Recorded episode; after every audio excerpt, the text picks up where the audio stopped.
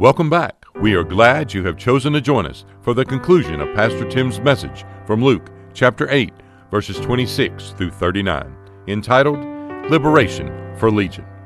Why did Jesus and his disciples sail across the Sea of Galilee in a horrific storm just to land in a place where they are going to leave in a matter of moments and then sail right back to where they came from? Why go to such lengths?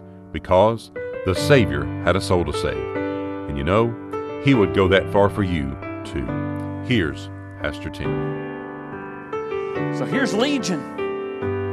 He is a miserable soul, but he's just met the Master. He just met Jesus, who, secondly, is a mighty Savior. He is a miserable soul, but Jesus is a mighty Savior, and He has come to save him this day. Some may look at this passage, and if you look at you, you look at what we read about last time about them coming over on the sea, them sailing from one point to sailing to Gadara. You know, it, and, and, and, and that severe storm that comes up, all of that stuff that happens, you know. But if you read past this story, you know what's coming up next? Jesus is about to get in the same boat that he came over here with and sail right back to the same place that he came from.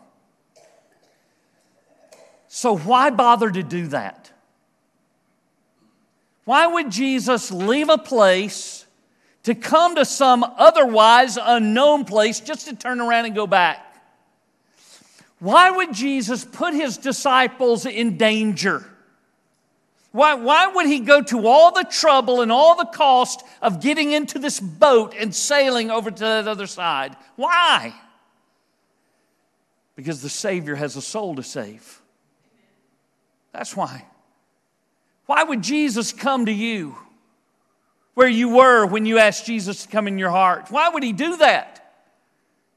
Because Jesus had a soul to save. Why would Jesus, when I'm 17 years old, sitting on a log in the North Georgia mountains, why in the world would he come to the wilderness? Because he had a soul to save. And that one's mine. Why would Jesus bring you here today? Could it possibly be because the Savior has a soul to save and here today? Maybe. It's still his business. He is still seeking and saving the lost. And it may very well be that he brought you all the way this way with all that it cost you to come here today just that you might be here, that he might meet you. Jesus is a mighty Savior who still saves. And I want you to see what he did in this man's life. Number one, Jesus confronted him. Jesus confronted him. And the, in, in verse number 29, it says that he had commanded the unclean spirit to come out of this man. In fact, Mark puts the quote in there. Mark quotes Jesus as saying, Come out of the man, unclean spirit. You see, it seems as if this man has initiated this confrontation with Jesus because Jesus steps out of the boat and onto the land, and the Bible says that this naked man comes running up to him. It seems as if he's the initiator. He's not the initiator, Jesus is. Jesus has started this confrontation by coming in the boat, by stepping onto the land and looking at this man and saying, Come out of him, you unclean spirit. Until Jesus does that, until Jesus sees you for who you are, until Jesus shows you what your genuine problem is, you're never going to seek him, are you? You're not. That's why Jesus tells the woman at the well, I know about your husbands. I know what you're doing now. Jesus confronts people because until they understand that they genuinely are a sinner, that all have sinned and come short of the glory of God, they don't even look for a Savior. So Jesus confronted him. Number two, Jesus convicted him.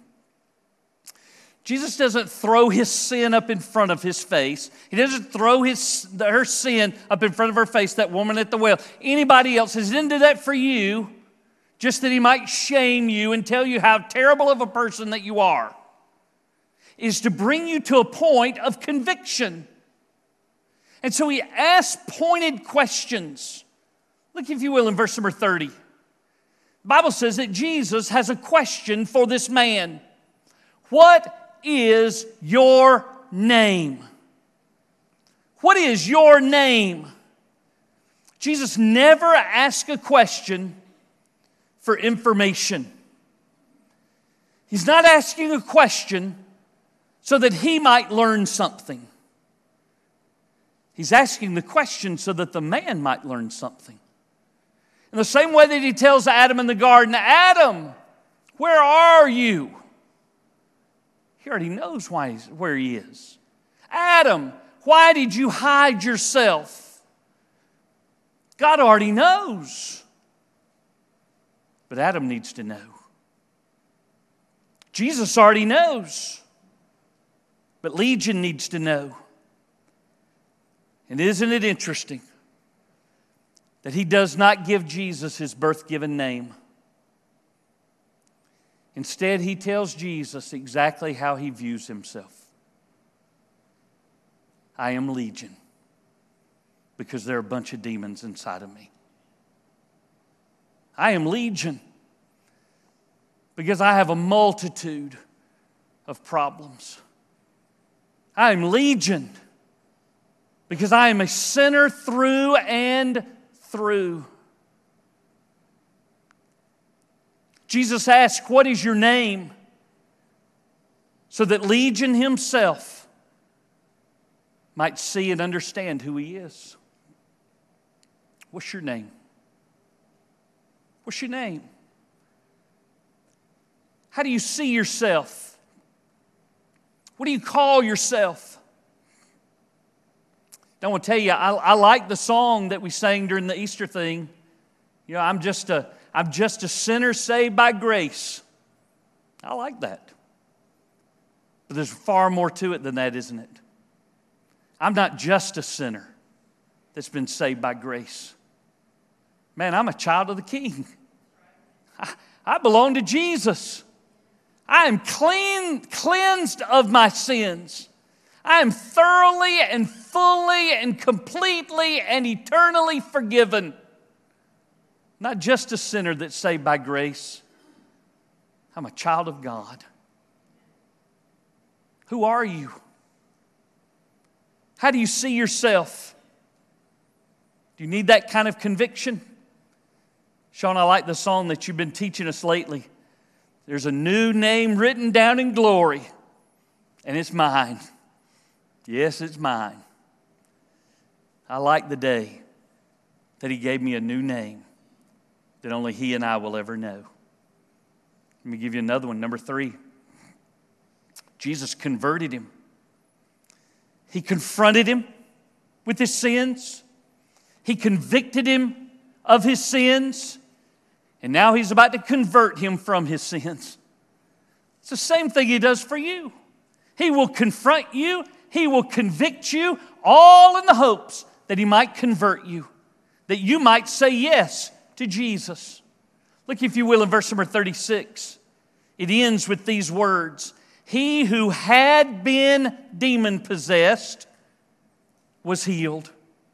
He who had been, he used to be, but now he has been healed from that.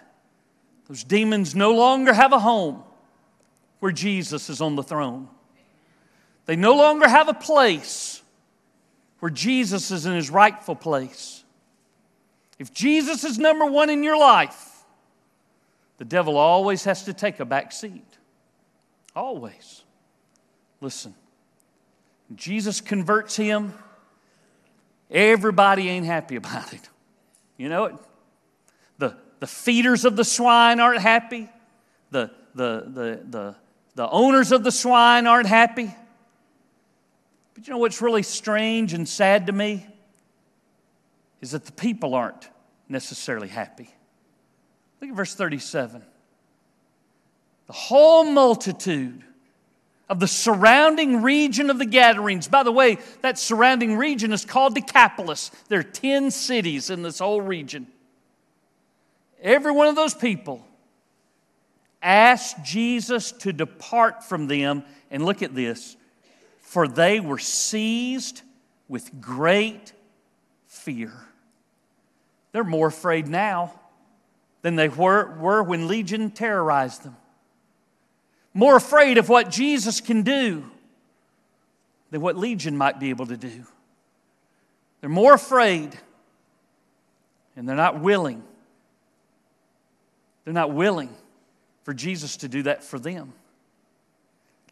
I mean, they've seen it, haven't they? But what you find in this passage is that these people are a lot like people today.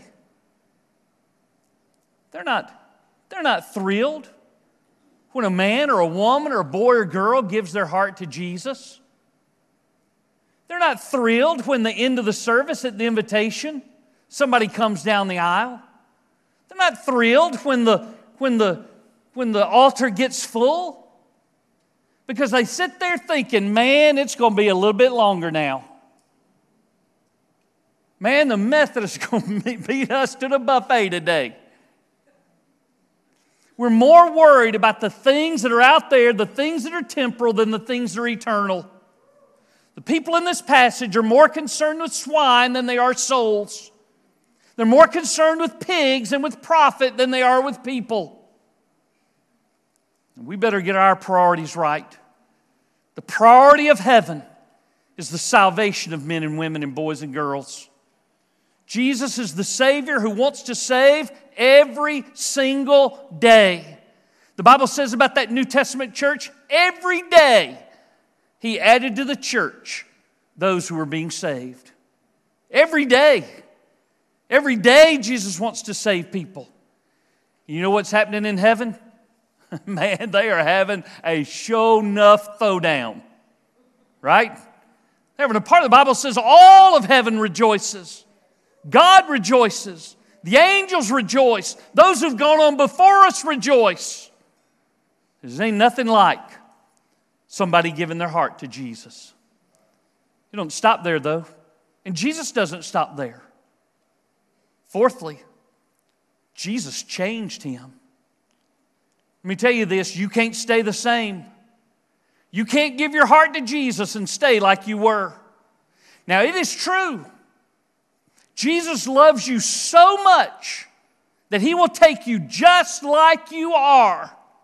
But this is equally true. Jesus loves you so much that he won't leave you like you are. There is no way that you can be the same without the Holy Spirit and then the Holy Spirit coming and live inside of you. There is no way that you can stay the same person. Your body now is the temple of the Spirit of God. And He brings about change. Sometimes He brings about change that is so dramatic that everybody can see it and they can note it. Sometimes it's not quite as dramatic, and we don't like it. You know, sometimes Dina has said, I don't have a very good testimony. You know what her salvation testimony is? She's nine years old, goes to vacation Bible school. When the preacher gives the gospel, she says yes to Jesus. You know, no sex, drugs, and rock and roll for her, right? So we invite people into church. Man, come share your testimony. Tell us how God saved you from drugs. Come share your testimony. Tell us how you used to be an alcoholic and now you're dry. Come share your testimony with us. Tell us how you used to be in the sex industry and now you're clean. Tell us those things. Man, that's what we want to hear. But I tell you what, what I wish I had for a testimony was not I'm 17 and I give my heart to Jesus, but I'm nine and I give my heart to Jesus. And I don't put myself or my parents or my friends or anybody else through what I had to go through. This man, though, man, we'd invited him to church because he's got some kind of story to tell. His change is dramatic. The Bible says in, in verse number 29 that he was seized and that the demons would drive him into the wilderness. But look at verse 35 with me for a minute. Where is he now? He's sitting. He ain't running around like a crazy man. He's sitting still. In verse number 27, the Bible says that he was in the tombs. You see where he's comfortable now? At the feet of Jesus. In verse number 27, the Bible says that he had no clothes. Look at verse 35. What's the next one? He's clothed. Jesus sets him aright, doesn't he? We read all these things about how this man was greatly deranged. But look at how verse number 35 finishes up. He was in his right mind. I remind you what the Bible said there in verse number 36 He who had been demon possessed is demon possessed no longer. It's Paul talking to the Corinthian church and giving a whole list of some of the worst kinds of sinners. And then he turns around and he says, And such were some of you. Were. It's not who you are anymore. The liar is not a liar anymore. The thief is not a thief anymore. The adulterer is not an adulterer anymore. He has been saved and he's being sanctified. He's been converted and he's being changed. But Jesus isn't through with him. Listen, your testimony doesn't stop with, and then I ask Jesus to come my heart. That's not the end of your testimony. Because he's still working on you, right? He's still doing something in your life, with your life, and through your life, isn't he? He's about to do something with this man that used to be called Legion. So, number five, Jesus challenged him. Jesus challenged him. Now, we read verse number 37 a moment ago. What a sad and terrible verse that it is. All that multitude of people in the Gadarenes. Did you notice when we read that? It says, they ask him to depart from them. We don't want Jesus around here. We, we, don't, we don't want any of that stuff. We don't want any of that. 12 years old, I asked Jesus, Jesus, please just leave me alone. Guess what he did? He left me alone. Jesus is a gentleman. He's not coming barging in your life. Jesus said, Behold, I stand at the door and knock. If anybody, any man, any woman, any boy, any girl will open the door, then I will come in and I will have fellowship with him and he with me. Anybody. You can open the door, but He's not going to open the door. He's not going to break down the door, He's not going to pound on the door. He's just going to knock. If you'll open it, He'll come in. But He's bringing a challenge with Him, isn't He? You see, just because these people don't want Jesus doesn't mean Jesus doesn't want them. I mean, the most natural thing in the world is for this man to be able to say, Jesus, you're getting back in the boat. I, I want to go too. You know, I don't, I don't want to go back to town. You know, I, I don't want to face those people anymore. I certainly don't want to stay out here in these tombs anymore. It stinks out here. Let me just go with you. See what Jesus said to him in verse 39? You return to your own house that tells me he's got a place. It tells me that he's got neighbors.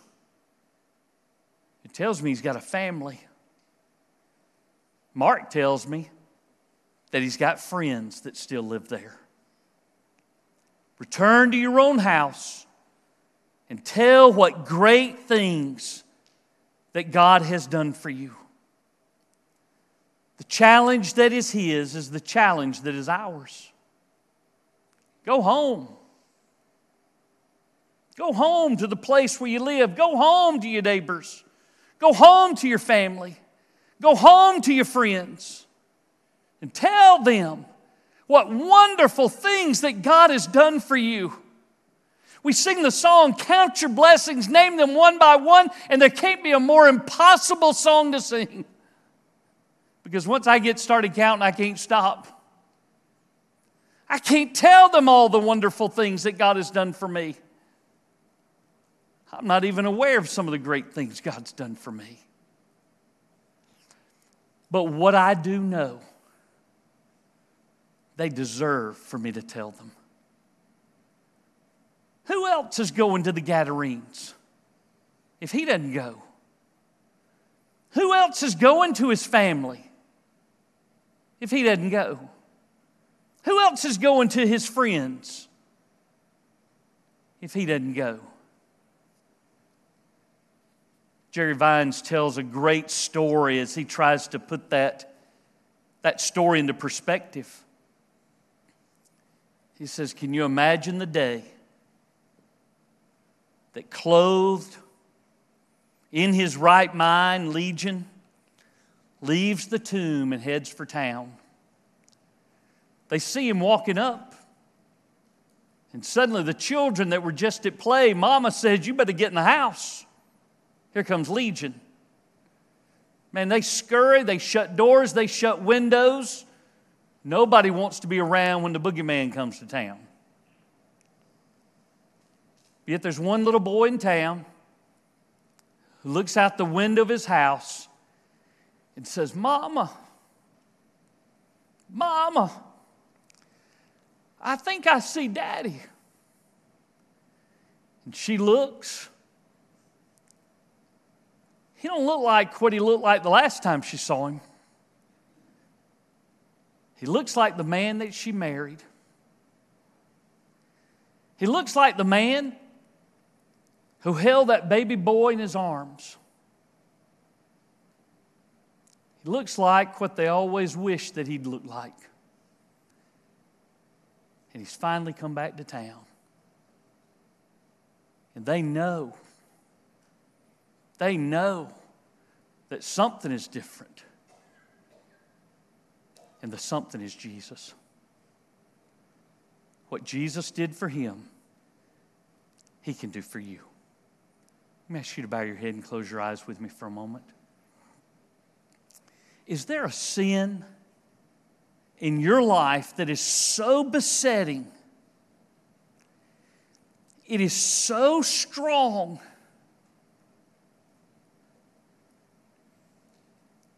you just can't get rid of it. No matter how hard you try, no matter how many people you talk to, no matter how many therapy sessions you go to,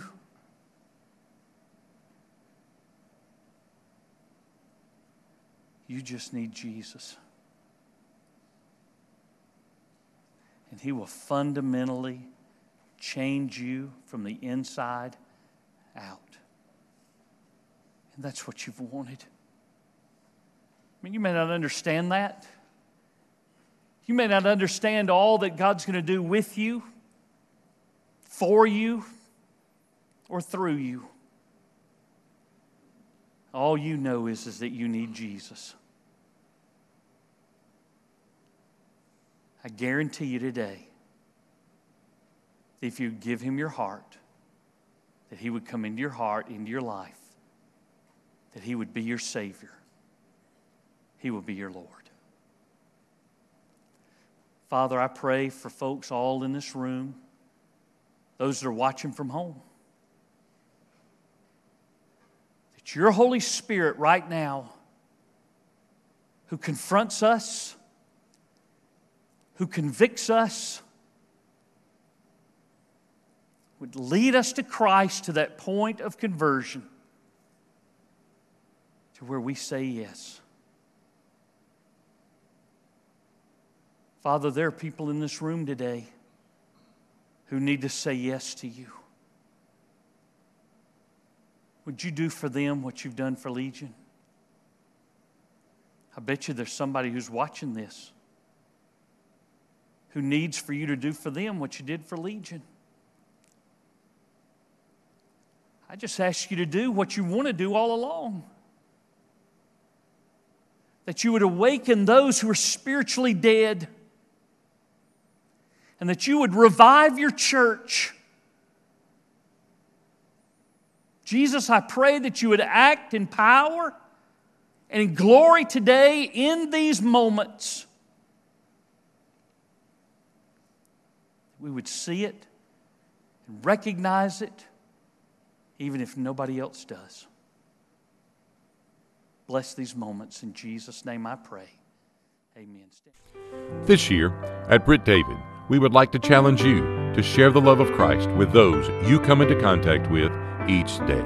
Remember, he who wins souls is wise. Pastor Tim would love to connect and share with you about a personal relationship with Jesus Christ and how you can know that you know that Jesus is your Savior and Lord. That address is church office at brittdavid.org. We are located at 2801 West Britt David Road, Columbus, Georgia 31909. Thanks again for joining us here on Britt David Podcast.